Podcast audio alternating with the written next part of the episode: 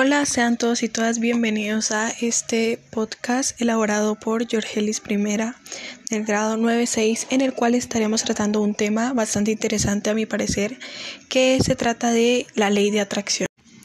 ¿Qué es la ley de atracción? Básicamente la ley de atracción es una creencia pseudocientífica que habla de que los pensamientos y afirmaciones influyen sobre la vida de las personas.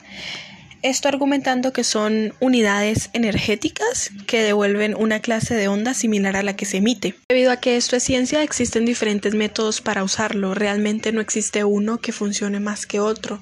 Simplemente funciona de acuerdo a tu fe y debes usar con el que te sientas más cómodo. En mi caso, ya que en experiencia propia lo he usado, existe el método de 5x5 y es básicamente hacer 5 afirmaciones durante 5 días y la verdad es bastante útil. Si luego usar la ley de atracción te preguntas, ¿cómo sé si esto está funcionando? Pues resulta que hay ciertas cosas que te indican si puede estar funcionando o no, como por ejemplo que eres menos resistente al cambio, sientes que duermes mejor, te concentras más en el presente, mejoras mucho tu intuición y tienes más sincronicidad.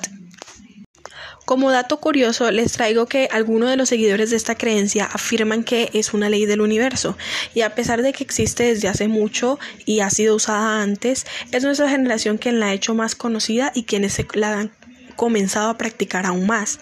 Otra cosa súper importante y por la cual a veces a las personas no les funciona la ley de atracción es porque no alejan la negatividad ni todo ese tipo de pensamientos que influyen, pensamientos negativos que influyen sobre estas ideas o sobre estas afirmaciones. Entonces es un paso súper importante. Desde mi propia experiencia puedo certificar que si funciona, como ya lo había dicho antes, si utilizas un método correcto y alejas cualquier tipo de pensamiento negativo sobre tus afirmaciones. Y bueno, esta ha sido la pequeña introducción hacia la ley de atracción y de cómo usarla correctamente. Muchísimas gracias y espero que haya gustado.